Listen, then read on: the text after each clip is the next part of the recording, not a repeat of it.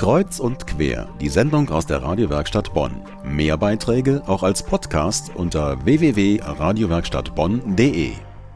Herabfallende Gesteinsbrocken und miefende Mauern. Die Stadt Köln will die Schmuddelecken rund um den Kölner Dom beseitigen. Deswegen wird seit einigen Wochen vor dem Dom gebaut. Die östliche Domplatte etwa wird teilweise abgerissen, ein neuer Sockel errichtet. Hoffentlich hält das alles, denn gerade in den nächsten Wochen muss der Dom wieder tausende Besucher aushalten.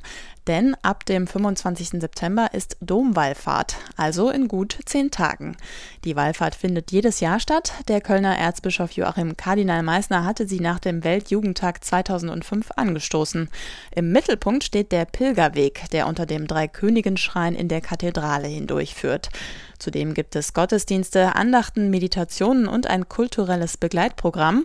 Und jeden Tag steht ein anderes Dekanat im Erzbistum Köln Pate und hat sozusagen die Federführung für den Tag. Bonn nimmt auch einmal das Ruder in die Hände, und zwar am Donnerstag, den 26. September. Für den Bonner Stadtdechanten Wilfried Schumacher sind das ganz besondere Tage.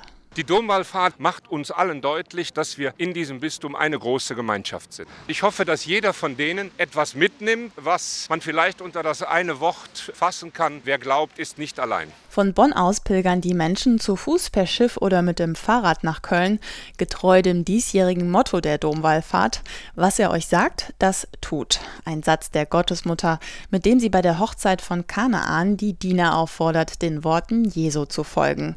Wer von Bonn zum Kölner Dom mitpilgern will, das ganze Programm gibt es im Internet domwallfahrt.de.